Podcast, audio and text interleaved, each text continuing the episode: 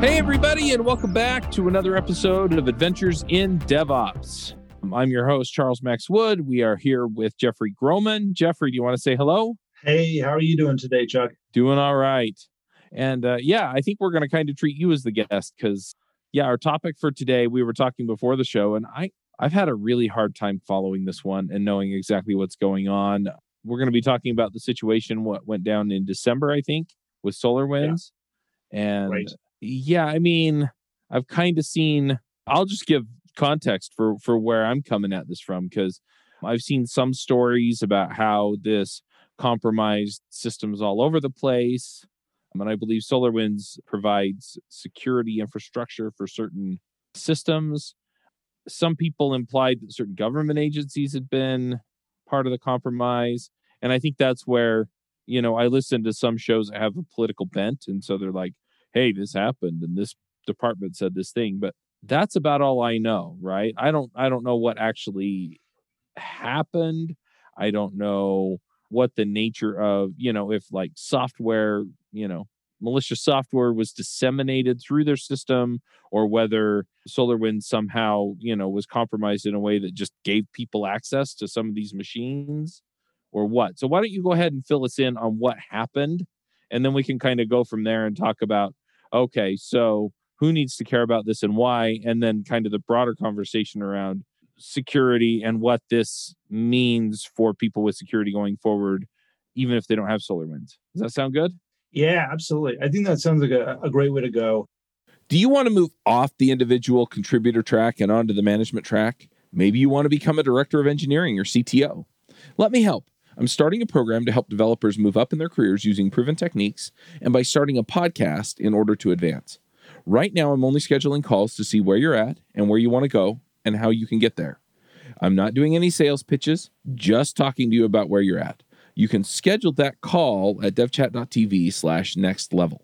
You know, and, and as we chatted about before the show, it's like, you know, this is a this is one of those great stories that keeps people sort of entertained, but but there's a lot to learn from this. And I think that's where we want to, you know, sort of focus in on, especially from the knowing who our audience is, the DevOps folks. And I think there's some mm-hmm. really interesting, you know, nuances and, and, and, pieces to the story that really fit, you know, with our audience. And I, and I really want to delve into those. So right. let me start with, you know, where you sort of left off. And, and I think there's a lot of confusion about this. You know, I'm a security guy, you know, run my security practice, and I have a lot of clients who are very concerned about this. So I've been spending, you know, countless hours going through research reports, you know, blog posts. There's been articles in in you know like the New York Times and Wall Street Journal and others, you know, from the government, the uh, mm-hmm. CISA, you know, who's who's really sort of become the the government agency for providing you know like alerts and real you know real information for for folks to sort of be able to say okay hey here's something that's going on so they've been providing a whole bunch of data so there's just this like you know just accumulated mass of information and and i you know i know most people aren't spending the time to go through it so let's uh you know let, let's sort of just walk through some of these interesting yeah. data points so well and just just to stop you for a second i think yeah. i think we're dealing with a couple of things here it's not just that there are all these different disparate sources but they all care about different things yeah and especially for yeah. news sources like new york times and things like that they if they're going to do a good job covering it, they have to get somebody who actually knows what they're even looking at. And right. then if they do that, then they've got to be able to explain to all the lay people right what's going on. And so well, I think that, that's part of the issue too. Yeah, no, that's a really interesting one, and I, and I don't want to jump ahead, but I don't want to forget this point that you just that, okay. that you're sort of hinting at here. So I'm gonna I'm gonna do a little foreshadowing here. And New York Times ran an article, I don't know, maybe a couple weeks ago now. It's hard to remember, you know, exact dates but it's easily Googled about, you know, basically alleging that JetBrains was part of this whole thing, right? Right. So that, that's what like IntelliJ, it's like uh, team, mm-hmm. help me out. Is yeah. it Team City or something like yeah, that? Which is Team like, City, IntelliJ, RubyMine. Yeah. Um, well, and they were specifically talking about Team City as like the CICD that yep. was also part of this SolarWinds compromise. And people oh, are like, whoa, wait a second here, what's going on? Because that blows things up much larger mm-hmm. than it was before. Now, they cited absolutely, like I said, they alleged it.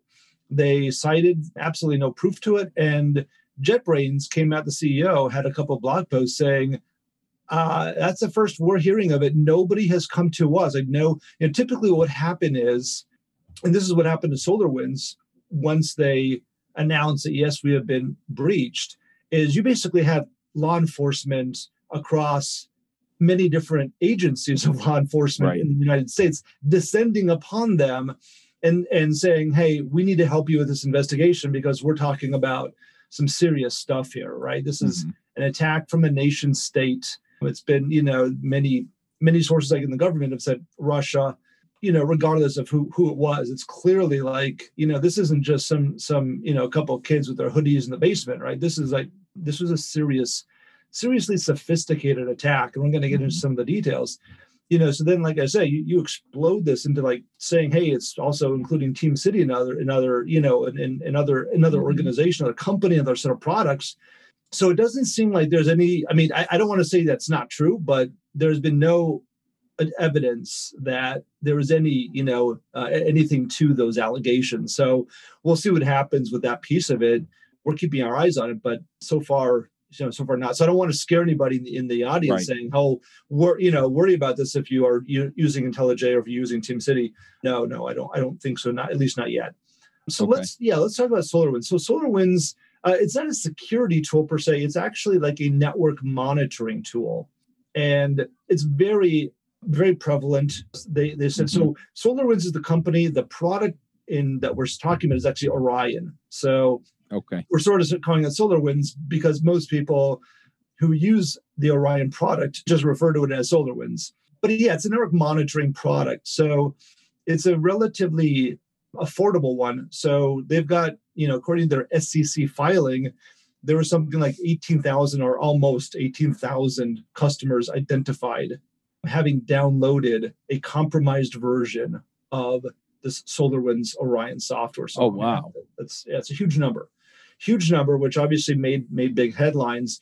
So what exactly happened? Well, what what appears to, to have happened, we, we have this data sources now from SolarWinds themselves, we have from Microsoft, we have from FireEye. So we've got like a whole, you know, we've got a slew of different technology companies who've all running investigations and all sort of coming to the same conclusion. So we, we feel very confident that we have at least a pretty good picture of what happened.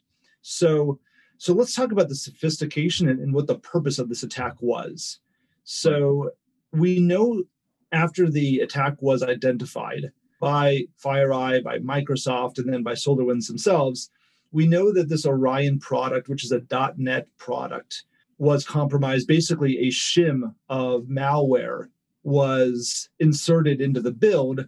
And so if you download it from SolarWinds, right? We're not talking about from mm-hmm. some third party site, but from SolarWinds right. themselves, you downloaded this update dating back to like between like April and June, I believe it was up on their website. So, you know, a long period of time what would happen is the malware would then, given all the right conditions, and, and, and, there were some conditions, but given the right conditions, this malware would hit a what we call a C2 site. So C2 means command and control. And basically what that means is you think about it this way. If I've got a piece of malware, I'm a bad guy, right? I'm a threat mm-hmm. actor, as we call them. And I get my malware onto your systems I don't know it because I don't know that you download it and I don't know that it actually is running. I don't know anything, right? I'm blind. Right. But so what do I do? Well, I get the malware, I basically write the malware so that it will then talk out to a domain of in, under my control. Right. And it, hit, it hits that domain, right, with HTTP or HTTPS traffic, and it gets a message back. And that message is its command. So we call it the command mm-hmm. and control infrastructure, the C2 right. infrastructure. Right. So it gets that. And then what that basically does is opens a back door into your environment. So now I, as the bad guy, get this, you know, get a message, however that works exactly on my dashboard that says, hey, you know, you've hit Chuck's company and you know you're in. So now I can go and, and, and do what I want in your company. So one thing that we've heard is that out of the 18,000 or almost 18,000 downloads, we're only talking about something like 100, only, only, right? 150 or so, yeah, environments that were actually penetrated by this threat actor. In other words, the threat actor wasn't looking to mm-hmm. hit 18,000 environments. They're looking to hit very specific targets.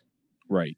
So, and I think that's yeah. But if you're one of those 150, that not good for you. Oh no, no. This was like a right. nightmare. It was a nightmare of, of an investigation and remediation efforts, and you know, basically business is on hold until mm-hmm. you figure this out, right? Until it's investigated, right. until it's remediated, until you know that the bad guys are are out of the system.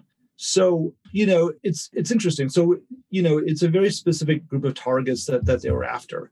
So what you'll see reported is we're calling this a supply chain attack, meaning that SolarWinds was not the ultimate target. They were a victim like everybody else, you know, who was hit by this. They were not the actual target.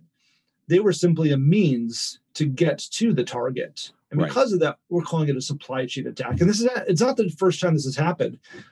If you're aware of or familiar with the um, there's a utility out there that's been a, been around there for a long time, but I you know one of those utilities for like getting malware off of your systems. It's called CCleaner. If you've ever heard of it, and it's it's been around for years, and they suffered something very similar back in like 2017. So you know, bad guys got in there. Now the bad guys in that case got into their systems and were actually able to get into their source code repository and inserted their malware as, right. as source. And and then eventually it was found. And what was interesting is I think there was something like a million downloads, and there was only 40 companies that were identified that actually got like the second stage dropper. In other words, in, in plain English, 40 out of like a million downloads, 40 companies were actually targeted. Right. Again, because it's, it's, a supply chain. It's it's like, uh-huh. hey, how do I get to the ones I want to get to? I'm just gonna grab. I'm gonna go after a company like SolarWinds that's being used by anybody and everybody, and I, and right. more than likely the targets I'm interested in are going to be part of that, you know, download group, or at least you know a good chunk of them. Maybe not all of them, but a, but a good chunk of them. Right. So what you're doing is, yeah. So I install it on my computer. They don't care about my computer because I'm one guy, right? Exactly. But somebody at big company X, right? So right. at Goldman Sachs or right.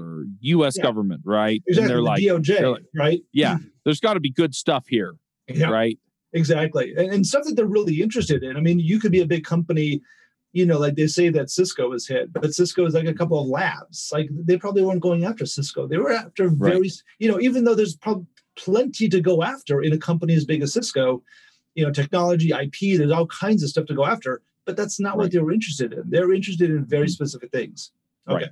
So understand that. So here's the, one of the interesting things to me about this, and I think this is again, you know, really interesting from our audience. Well, actually, before you get there, let me just you know answer one of the question you asked, which was that you said, well, is it possible now that this malware is out there, is it possible that somebody else can sort of piggyback on this and just use that malware? So you know, like let's say you know you downloaded it, you know, Chuck, you're, you're using it in in your company.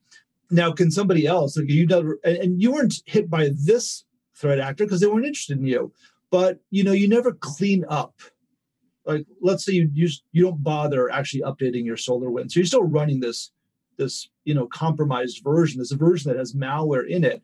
Could some other threat actor piggyback off this mm-hmm. attack mm-hmm. and utilize that malware that's running in people's environments and just assuming, hey, I bet not everybody has cleaned it up, right? You know, right. not every, you know, it's very possible that, that people just leave it, uh, don't even think about it, aren't even aware of it. Who knows what, mm-hmm. what the mm-hmm. answer is? So the um, the short answer is is is almost positively not, because what happened was the C2 domain was a, was a very specific domain that the malware mm-hmm. was talking out to. And Microsoft specifically, they've sort of gotten into the business where when they have when they're aware of a and they're you know they're probably the biggest antivirus software provider out there now because you got Windows yeah. Defender, right? Yeah, it's Windows Defender. Yep. In. Yeah. So they're probably the biggest, more most prolific, you know, AV company out there, software provider. So when they find domains like this, that are known, what we call known bad. It's a known bad domain. It's not like it's somebody's, it's not Jim's domain that he's, yeah. you know, hosting his own e-commerce site and somebody just put their own garbage on there, their own malware. No, no, this was a this was a domain registered and utilized for the specific purpose of you know c2 or mm-hmm. malware or something like that. So microsoft you know works it out with the registrar. They grab the domain they take it over and they do what we call a dns sinkhole. What that means is that if you do an http request uh, to that domain you'll get nothing back because it's been cleaned right? They they own it. You won't get right. anything back. But because they own it and they own the primary dns on it they are able to track every request that goes to that domain right. And now they're going to say, oh, hey, Chuck, did you know that your system is trying to talk out? You really should clean that stuff up. Right. So there's no way for like any other bad guy to use it because Microsoft now owns that C2 domain and that's hard coded right. into the to the malware. Yeah. So, okay. So you know, unless there's something else, like unless you know somehow that changes, or there were somehow other domains that were involved that you know we're not we're not quite aware of yet, you know, which is possible, which is why you do want to clean up that malware off your system. If you've got that version of SolarWinds Orion, definitely run an update. SolarWinds, as a company, has said even if you are no longer licensed, we will give you access to the update that cleans up, you know, that, that gets rid of the junk. Just just download the update, you'll get it, mm-hmm. even if you're not licensed anymore. So yeah, that's first advice. Make sure you get this stuff out of your environment because you just never know what you right. know where that domain could end up down the road. Okay. But you know, here's here's a really interesting aspect that researchers from CrowdStrike found out. So they were helping SolarWinds to do the investigation, and they were trying to answer the question, how, right? How did mm-hmm. this threat actor get their software and in, into this build? And right. the first question that we want to answer was, did they, you know, did they get into the source repository? Did they have access into the mm-hmm. source? And, and the answer to that was no. And it's probably not because they couldn't, but it seems like, and we're, you know, we're guessing a little bit here, but right.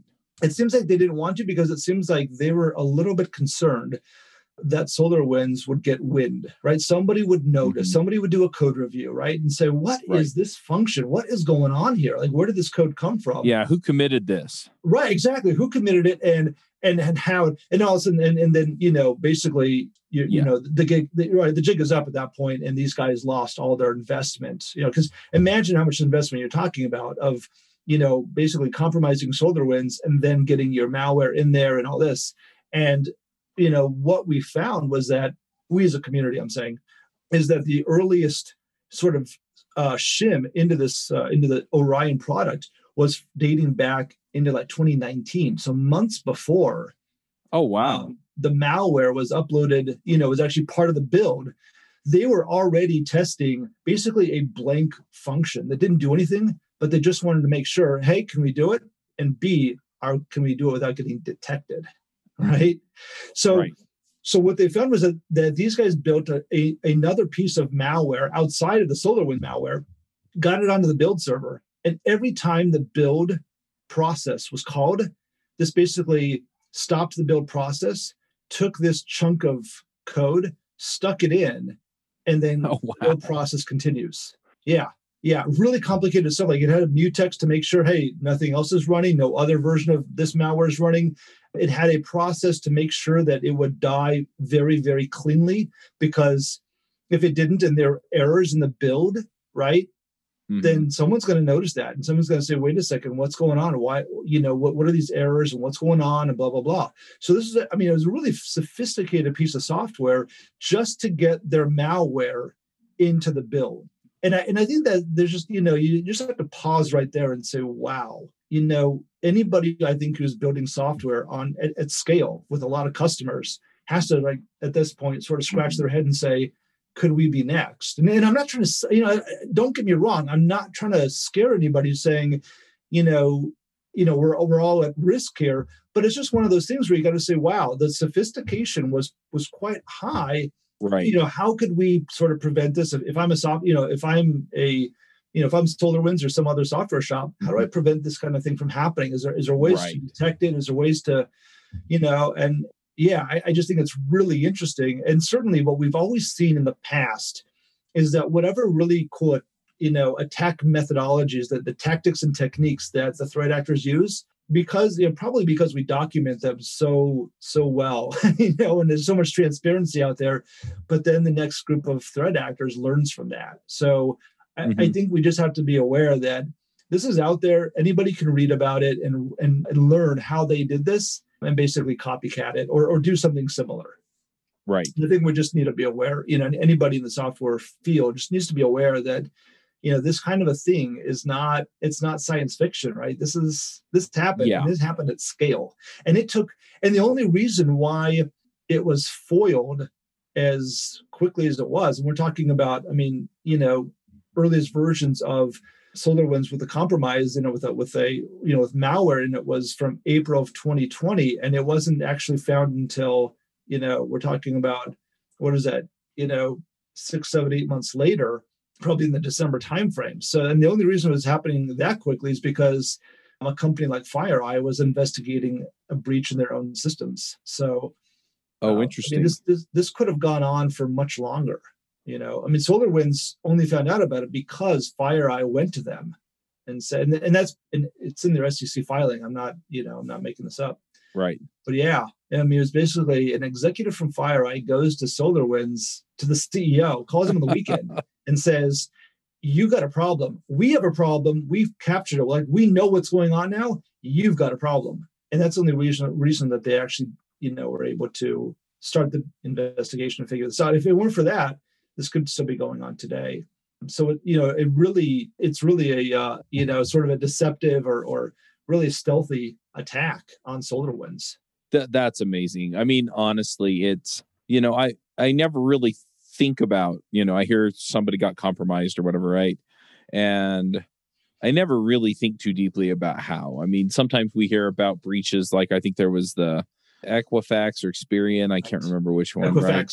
Yep. And they got in through a not through up to date. Struts. Yeah, right. Something wasn't up to date, and yeah. you know, and it, and it got you know, so and there was an exploit, a ex, known exploit to get in, and that's one thing, right? Because you can almost script against those and get right. in, right? But this is something right. else, right? This is somebody deliberately compromising a specific system to get access to specific things. Yeah. And yeah, I mean th- that's just fascinating. So so FireEye is looking at their stuff, right? And they're going there, there's there's fishy stuff going on. They track it down. I guess they didn't speak to what they saw that tipped them off, or did they? So that sounds so interesting. So what we've, uh, as much as I've seen written about it, the way they found out now, and, and we haven't gotten to really some of the interesting parts of like, okay, what happens once the bad guy? So let's talk about that first, and I'll tell you how FireEye yeah. found it. So, I was going to ask that next. Yeah. So yeah, once they're in, what are they doing or getting or being or whatever? Right. So the typical what we call, you know, attack life cycle is you get into that that you have the initial access. That's what we call it, initial access, mm-hmm. right? So in this case, the initial access was probably the SolarWinds server, which is sitting in a data center somewhere, probably dedicated to the task of network monitoring, right? Right. So on the server itself, there's not a lot of interesting stuff, right? So from there, the threat actor has to start looking around and saying, okay, I need to get to the stuff I'm really interested in because this is just the initial access. So uh-huh. what they start to do from there is what we call lateral movement, basically pivoting into your environment and uh, and doing some reconnaissance, trying to get a hold of legitimate credentials that they can use for like jumping to other mm-hmm. hosts, mm-hmm. right? That sort of thing. Right. Now, in this case, SolarWinds actually helps them because SolarWinds is a network monitoring system. You can imagine that it has to have a whole bunch of credentials to things like routers and switches yep. and Windows hosts and Linux hosts and you know probably root passwords and administrative accounts in Windows, right? I mean, that's a treasure trove, very likely mm-hmm. for. So it's very possible that they were able to grab those credentials and then start moving, right? Start, you know, you can RDP to another system, you can PsExec. There's so many different ways you can mm-hmm. use PowerShell those are the types of things that that you typically look for and what the what the threat actor usually wants to do so back you know we'll, we'll go backwards in time a little bit because I, I, I think at least for anybody who's been around infrastructure a long time back when things were a little bit simpler you'd say okay well if i had domain admin right I, I got the keys to the castle because I can do anything, right? So that was sort of like the penultimate. That's what you're going after was was DA, you know, domain admin Mhm. credentials. And sometimes, Yeah, yeah, so I had that job for a while when I was in college. So yeah, domain admin. Yeah, yeah, yeah. yeah, exactly. I, right. I Everybody- managed all of the netware machines, and Right. well, I was one of the people that managed all the netware machines and all of the Windows machines, right? And Right. so yeah, Active Directory. They just kind of turned it all on for me so that I could Yeah. take care of whatever they needed me to take care of. Exactly. That and that's the thing. Once you have those creds, you can do anything. Sky's the limit. Yeah. So you know, th- then came out around this idea of hey, you know, in the Kerberos world, you know, Kerberos tickets. If I can get that golden ticket, right, that the Kerberos ticket that allows you to create new credentials. Man, if I'm a threat actor and I get a hold of that ticket, I am I can create any credentials I want with any privileges I want. And unless I'm detected, like unless they detect the fact that I've created new credentials, which unfortunately most you know most organizations are not paying that much attention to new you know to new accounts being created right? You can pretty much do what you want. So what these guys did is something relatively new. We've, we've seen a little bit of it before but it's a, it's sort of a new idea is you know jump into the the cloud era where you've got a lot of microsoft uh, you know O365 office 365 you know installments. So people are just moving email and everything else right to the cloud. Hmm so now what you're doing is you're moving ad to the cloud with what do they call it? Azure ad right? Yep. so you're basically doing replication between your on-premise ad and and the cloud ad and how a lot of this works with azure ad is with saml and with oauth Mhm. so interestingly with saml there is a sort of quote unquote you know golden certificate that you know as a administrative user if you can grab that you know if you want to create new credentials you basically sign them with this certificate. So if i can grab that certificate and then create new creds I again sky's the limit. I can do what i want with the privileges i need and all that. And that's what was observed that these threat actors were doing they're basically creating either adding privileges using this certificate, either adding privileges to existing accounts, or they were creating new accounts. Um, interestingly enough, also because this is the SAML, where I, I, I don't know, should we talk a little bit about what SAML is? Uh, maybe it makes sense just to do a Yeah, little bit of probably for a second. Yeah, let's do. Yeah, let's talk about it briefly. Have you ever wondered if you could be offering a faster, less buggy experience for your customers? I mean, let's face it, the only way you're going to know that is by actually running it on production. So go figure it out, right? You run it on production, but you need something plugged in so that you can find out where those issues are, where it's slowing down, where it's having bugs. You just you need something like that there. And Raygun is awesome at this. They they just added the performance monitoring, which is really slick, and it works like a breeze. I, I just I love it. I love it. It's like it's like you get the ray gun and you zap the bugs. It's anyway, definitely go check it out. It's going to save you a ton of time, a ton of money, a ton of sanity. I mean, let, let's face it. Grepping through logs is no fun, and having people not able to tell you that it's too slow because they got sidetracked into Twitter is also not fun. So go check out Raygun. They are definitely going to help you out. There are thousands of customer centric, customer focused software companies who use Raygun every day to deliver great experiences for their customers. And if you go to Raygun and you use our link, you can get a 14 day free trial. So you can go check that out at adventuresindevopspodcast.com slash Raygun. Yeah, real briefly. So SAML, if you've never played with it, is basically, you know, think about like um, I'm trying to think of like a classic example. What I've seen a lot is where let's say, you know, you've got a SaaS, you know, application, SaaS, SaaS software that you need to have access to. Let's say Mhm. it's like salesforce.com. That's probably a classic example. So if you're a big company and you need your workforce to get access to salesforce.com, you could set up a whole bunch of accounts and sales. Now you got to manage all those accounts. You got to manage when people leave, when people come in, when people change jobs, and they all Yeah. have to, you know, how the all that. That's a pain. So this idea, SAML, is okay.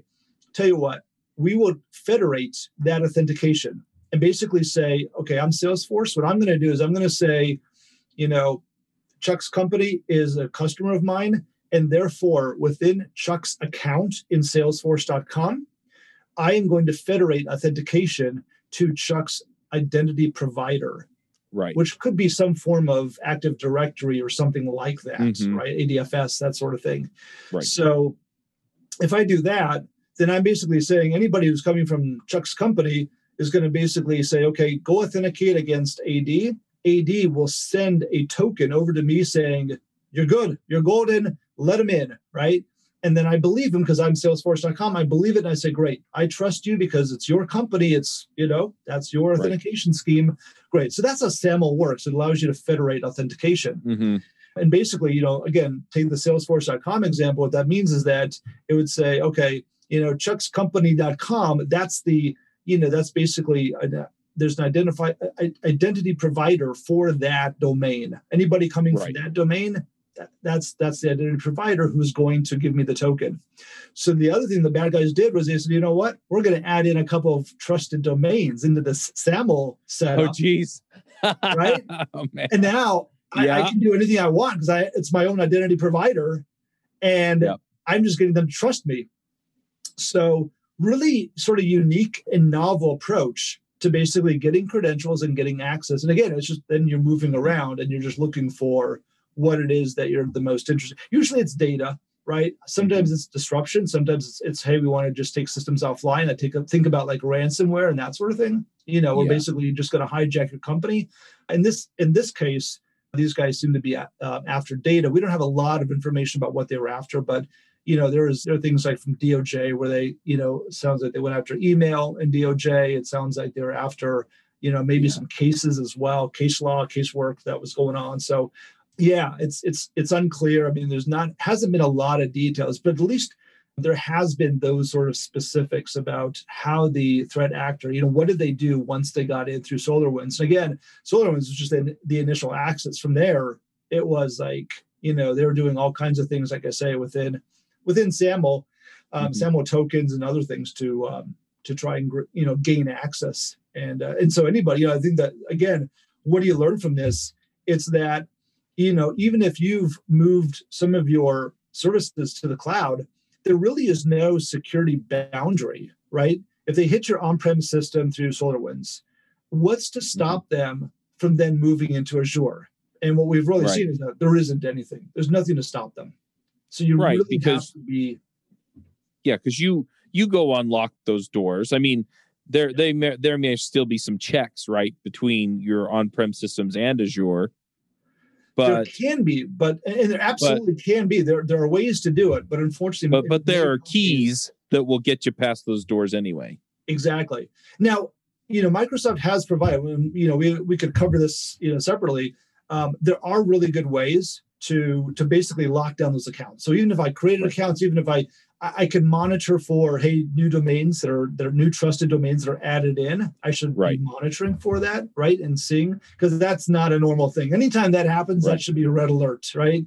The old Star right you should be able to pick up the phone and find out who did it Exactly, very quickly because that's not. There's very few false positives there. Like that's that's the real deal if that happens. So you know, there's that, and there's also just really controlling. You know what um, when you have accounts, what are they able to do, and when should be they able, able to do it, and all this kind of stuff. And there's there's a lot of ways to control that within Azure. So there are, but it requires you to put in that time and effort to build those security, those uh, access controls in place. And, and unfortunately, I think just very few companies have really, you know, taken the time and the effort to do that. But I think that's, you know, definitely a key takeaway from this. Yeah. So do we know who all was compromised then So there's been some, you know, some public, what's what's the word for it? You know, th- there's been some public disclosures about some of the Right. companies. You know, so we know some of the high tech. I mean, even Microsoft, right? They Mm-hmm. they themselves said that they were, um, you know, there, there was a story. I'm trying to remember who ran this. There was a story that, oh yeah, the the threat actors got access to all of Microsoft source code. uh, You know, as if this was like Mm. a huge thing. Like, wow, you know, which Yeah. on the surface of it sounds really scary. And then Microsoft came back later and said, well, wait a second here. Yes, they had they had access to specific accounts, which we know.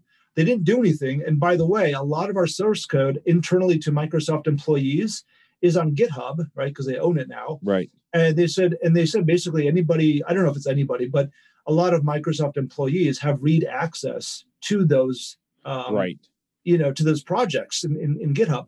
So, you know, their attitude was we sort of take the stance that, and again, I'm just sort of repeating what what they said. Uh, I'm not trying to editorialize, but they basically said, you know, we we believe that threat actors have our source code already, and you know, we're we're basically just operating on that assumption, and we're constantly trying to build security in. Right? It's just, Right. it's not about obscurity; it's about building secure software. So um, yeah, they hit Microsoft. It doesn't seem like, and that story died pretty quickly. So I think my guess is that there was truth to what Microsoft was saying. Right. So yeah, they high tech companies. It doesn't seem like that was really what they were after. It seems like it's the government agencies, and that's where we don't have a whole bunch of information. We know, like I Right. said, DOJ was one of them. So we know that there there um, there were a lot of you know government agencies that were hit. We just don't have a lot of details as to what they actually got, and, and I'm not sure that we will. I, I'm not sure how that's going to you know unfold. Yeah. Well, and it's it's interesting too because like DOJ, yeah, I was kind of baffled as to what exactly they were looking for there because you know it's not it's not these government agencies where they have like top secret information or something. I mean, Right. You might be able to compromise a case that the DOJ is running. I mean, Right. getting info on judges and other folks, it just doesn't. Yeah. So so I wasn't. unclear. It really is Yeah. unclear because you know then you think about it like you know in any court case you could have a tremendous amount of data that's being um, subpoenaed or or you know it's under discovery. So Right. you know is it were they interested in specific cases and some of the data that you know like because we've seen that in a lot of investigations in the past is that you're you're you're scratching your head like why did they want that and then you just figure it out and like wow they were really clever they realized that data they were after happened to be sitting on a DOJ server somewhere because it was discovered under some random court case Oh, right. Yeah, that makes sense. so I, I don't know. I don't want to say that was the reason, but it, it sometimes you do- you really scratch your head because you're just like, I, I don't get it. Why are they doing Right. this? And then you realize just how clever they were. Right. A case where maybe the federal government was a defendant or something like that. And Could Yeah. be. I mean, Under really be- discovery, yeah, Could be knows? companies. It could be. Yeah. We just Yeah. don't know. Um, you know, it, that's that's really, really interesting. yeah. So I'm assuming just just to you know kind of keep rolling a little bit. I'm assuming that SolarWinds notified everybody that got the compromise stuff. You know, what action did they take? Because did they help people identify if they had actually been compromised or not? Or yeah. That's a good question. So typically, what happens? I don't think SolarWinds did.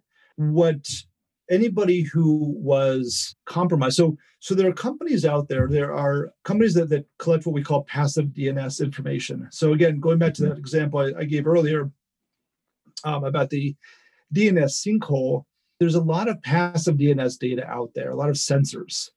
And so, if we can find out who is making DNS requests to that domain that's being used for C2, Mhm. right? If I look at who made that request, or you know, basically the IP address of where it's coming from, then I can notify those companies to say, hey, you most likely have the SolarWinds Right. malware on your systems. So those folks were were notified in, in one of you know several different ways.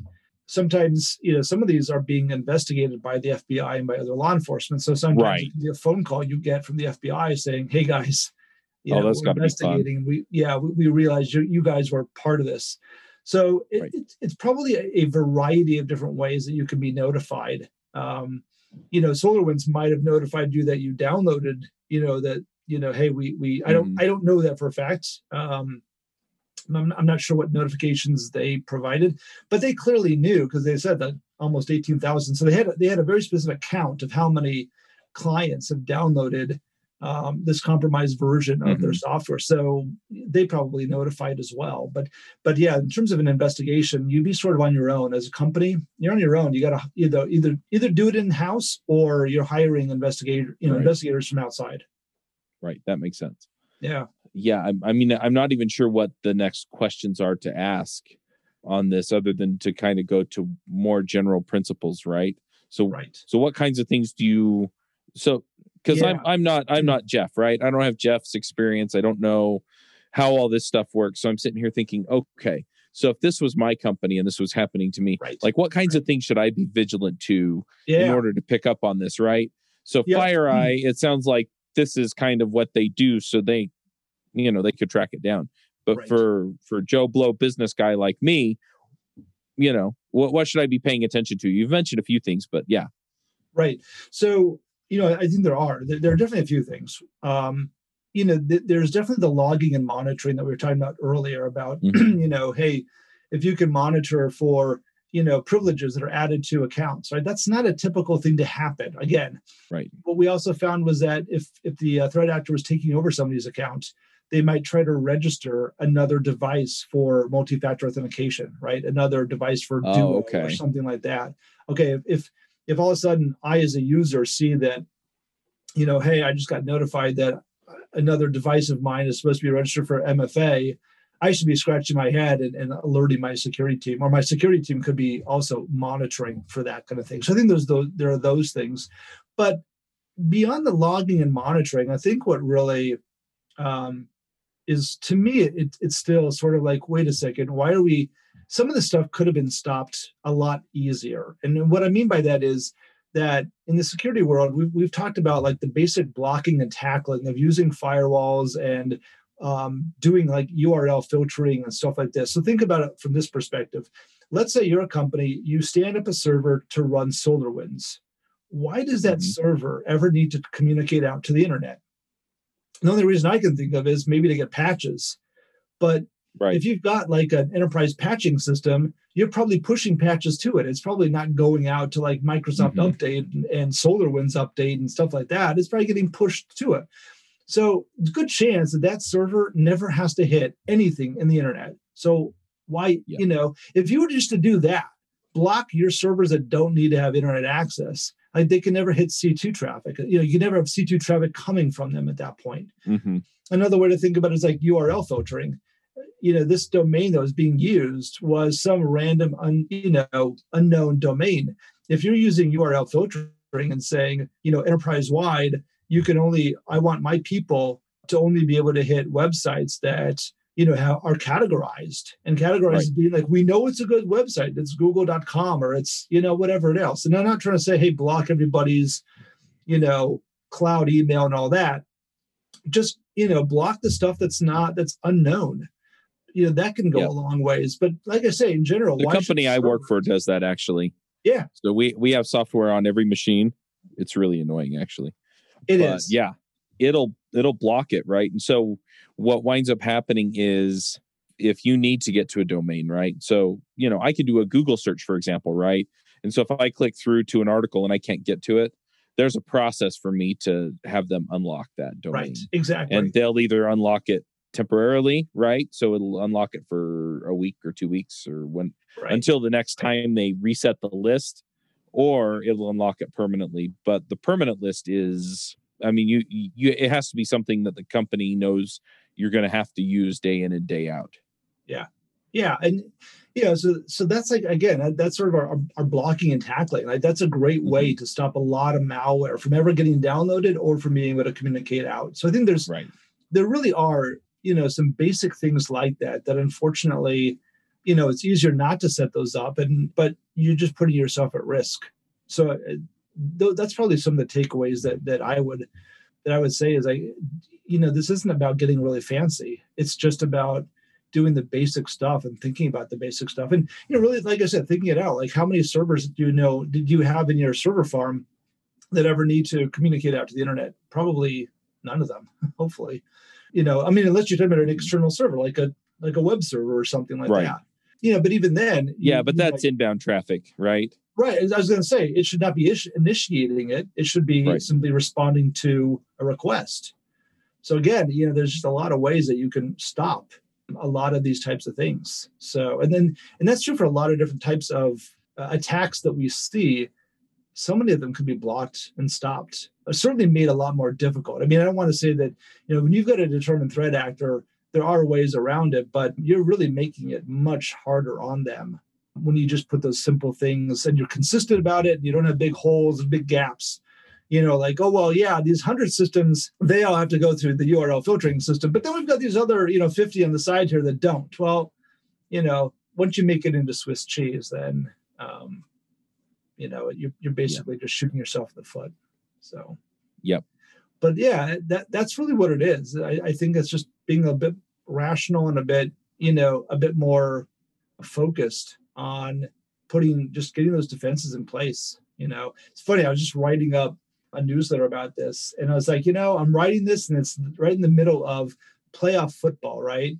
And my son's gotten really into football, and uh, and I'm like, you know, this is just like you know if you want your team to make it in the playoffs and make it to the super bowl mm-hmm. like doesn't matter how great your quarterback is if you don't have a defense that's really right, right that's able to yeah. make plays that's able to stop run um, pressure the quarterback I, you're going to get killed yeah. like it's just not going to you're not going to be able to do it you're not going to be able to win it's the yeah. same principle here you've got to have your defenses set up consistent just doing the basic stuff yeah, it's funny because you brought up football, and I was thinking more the offensive line, right? Oh, because the football's yeah. got a the foot or the quarterback's got a job to do, right? Yeah, and sometimes it's, you know, he's sending you know a tight end or somebody out with the football, right? He's going to just hand it to somebody, and they're going to go, right? And so in those cases, that offensive line's got to open the right hole in the right spot so that guy can get through, or sometimes it's just their job is to keep everybody clear of the quarterback so that he can drop the ball down the field to somebody else. But either way, it's it's about opening the right holes in the right place and not allowing you know attackers to penetrate. Yeah, literally.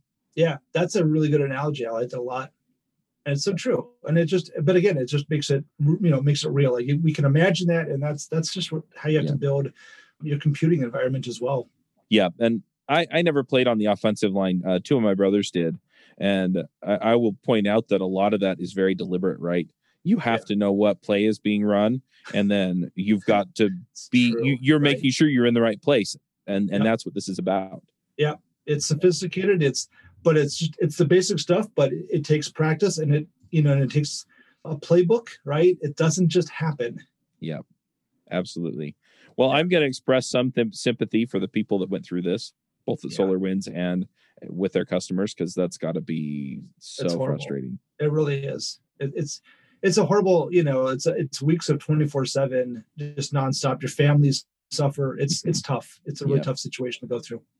Yep. And you're just I mean, you're just trying to do what you do in the world, right? Yeah. So, yeah. Right. right. Anyway, well, is there anything else that we should throw out there before we jump on some picks? You know, I really, I know, I, I feel like we, we've really hit the interesting points. You know, I, I I, I, thought, you know, talking about how they infiltrated the build system, talking about some of the defenses, some yeah. of the ways that they are moving laterally with SAML. Yeah, I think, you know, I, I really think we, we've we've given up really the bulk of of what what we can learn, you know, from this, and we'll watch it over time because it's, it's gonna, it's certainly going going to continue to evolve. Yep, yep, absolutely. Hey, folks, if you love this podcast and would like to support the show, or if you wish you could listen without the sponsorship messages, then you're in luck. We're setting up new premium podcast feeds where you can get all of the episodes released after Christmas 2020 without the ads. Signing up will help us pay for editing and production, and you can go sign up at devchat.tv slash premium. All right, well, let's go ahead and do some picks. I'm trying to think about what I should even pick. Yeah, do you have anything you want to shout out about? Wow, I've just been doing a lot of talking, and I'm so like, uh, my, my mind is totally blank at the moment. Okay. Well, I think I've got a couple things that I can pull together. So one of them is so here in Utah, I think they cover like Utah, Idaho, Wyoming, parts of Colorado, Nevada, and Arizona because it's mostly just Utah statewide and then kind of the surrounding parts. But KSL is our uh, local, what are they, NBC affiliate? But they've got kind of this broader set of things that they do, right? And one of the things that they do is they have this really great classified system on there on there, right? So if you live in the West, you know, anywhere within kind of the orbit of Salt Lake City and a little bit of like Las Vegas, you've probably used KSL classifieds to find stuff. And this is a hack that my father-in-law actually he helped me figure out. So my my truck, I walked out the other day and the tire was completely flat. And I backed it out. I didn't realize the tire was flat. Backed it out of my driveway and when I did that, the tire came off the rim, like completely Ooh. off the rim, right? And, you know, so I pull it back in and I'm like, well, crap, you know.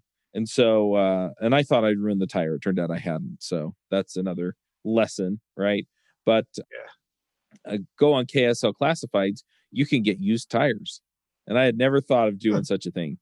But it turns out that people will get a new car and they'll decide that they want like new rims or new tires or both. And so they'll pull tires that still have life on them off their cars and replace them. And then the tire store that they do it at will sell those tires secondhand to somebody else who then sells them to people like me now. And so um, you can get, depending on what the situation is, brand new tires all the way down to like 50% worn tires, right? And so I got I got a couple of tires for my wife's car for 200 bucks, brand new tires. It took it down to the tire store and they mounted and balanced the whole thing for what like 40 bucks. So I spent 240 bucks getting new tires and those tires were brand new as opposed to I think the last time I got new tires at the tire store was like 600 bucks. Yeah. Right. So, anyway, just a little hack there. I don't know how relevant it is to any of this, but I feel smart for doing it, so I'm I'm sharing. And then one other thing that I'm going to put out there as as just things that I want people to know about. So one of the things is I'm putting together a mastermind for people who kind of want to just operate at a higher level as individual contributors or within the community, you know, DevOps community here, but programming communities for other shows. And we're going to be talking about podcasting and things like that, but we're also going to be talking about just how to stay current, how to level up, how to be kind of the the go-to person for knowledge, how to be the top level contributor on your team, how to take on leadership roles even if you haven't been given a leadership position and stuff like that. I mean, we're just going to we're just going to knock it out of the park and how to parlay that into getting promotions, getting more pay, getting more freedom. I mean, whatever it is that you're actually after, right? Because usually people aren't after well, I I want to do more at work. It's usually something else. So if you're interested in that, go to devchat.tv slash next level. Right now, it's going to take you to a scheduling page. And so just schedule a call with me. What I'm looking for is just to understand which of kind of the things I've talked about you're after, right? What what you have in your head as operating at that higher level. And that way I can tailor a lot of the stuff that I'm going to be bringing in as as content and things like that to those particular outcomes because I I mean it's funny I've achieved uh, a lot of those things and a lot of it has just come from the fact that I'm involved in the podcasts and I've gotten to know people and you know have connected with the right people and things like that and I want to open those opportunities up to other people. So mm. devchat.tv slash next level. And then finally, I've been reading this book and I've really enjoyed it. I listened to it on Audible, but I'm I've been reading it. It's called The Vision Driven Leader. It's by Michael Hyatt and it's it's a book about leadership specifically corporate leadership but there's so much good stuff in there if you're looking to impact anything at all then the leadership skills that he puts in there um, and how to put together the vision for the outcome you want it totally applies so i'm going to pick that as well jeffrey what what what picks do you have yeah. So, you know, one thing I, have been doing a lot recently is, you know, just doing a lot of, uh, so I've got a lot of videos that I've got from, you know, recorded Zoom. And one thing I've found is that when you record off of Zoom, the, I think it's an MP4, right, that you, that you get. And it's sort of like, in a goofy format uh, if you're trying to like play it or i mean it'll, it'll play like on a normal player but if you're trying to edit it or anything like that, it's a little bit goofy. So one thing that I've been, I guess, using a lot is Camtasia. If uh, I don't know if you've ever used it for video um, mm-hmm. editing, it's not. that I know it's not the cheapest one out there. I I personally find that it just is intuitive for me. Like I can do what I need to do in it really quickly. But what I find is that I can really quickly just sort of edit out, you know, the beginning. So if it's a Zoom call, right, that you to record and use that content for you know like hey anybody who missed you know who missed the presentation missed the call or whatever else you want to do with it so i, I do a lot of that it's just a really cool way to no it's just a really cool tool for being able to as simple as you know just sort of taking out intros and and taking out the out you know the outtake at the end and and just saving it that way or if you want to do like transitions and, and other things that are a lot more fancy I find it really quick for for doing that. And then I guess one other piece I'd say is that it's interesting when you when you save off, like let's say it's a Zoom, you know, so it's it's got the video, the audio from Zoom, and you save it off, it could be like hundreds of meg, uh, megabytes. It's huge. If you've never used, uh, if you're ever in that situation, you need it to be smaller because you just don't. I mean, it's just ridiculous how much storage that ends up, you know, using wherever you're, and you know, wherever you're hosting it or putting it. There is a free tool called Handbrake that mm-hmm. will just, yep, yeah, it'll just compress it down to like sometimes it's like you know a tenth of the size or certainly about half the size i mean it just it really depends but i don't even like tweak the the knobs on it or anything. I just basically just say just start you know just just run it. Um, and it just it'll take like a 300 meg video and transform it down to like you know 30 to 60 meg. Um, it's it's pretty crazy pretty wild. So it takes a few minutes like you know go go away and uh, get a cup of coffee and then you come back and it's done. So I guess it's, a couple picks for for something that I don't know. I'm, I'm probably using those things like you know a few times a week now. So spending a lot of mm-hmm. time on videos. Are you are you on Windows or Mac? I am on Mac. Okay. Yeah, because I'm on Mac as well, but I use different tools for exactly the same things. so right. and, and they're they're both about the same cost actually is what you talked about. So anyway, okay. yeah. So but I, I'm gonna I I like these tools. So yeah, go check them out. All right. Well, thanks, Jeffrey. This has been really terrific. Yeah, it's a lot of fun. It's a, it's a it's a it's an interesting story and a great conversation. So uh, yeah. thanks for you know letting me share. Yep, absolutely. All right. Well, I've got to jump off for another meeting, but hang in there, folks, and we'll have another one next week. Max out. Bandwidth for this segment is provided by CacheFly, the world's fastest CDN. Deliver your content fast with CacheFly. Visit C A C H E F L Y dot com to learn more.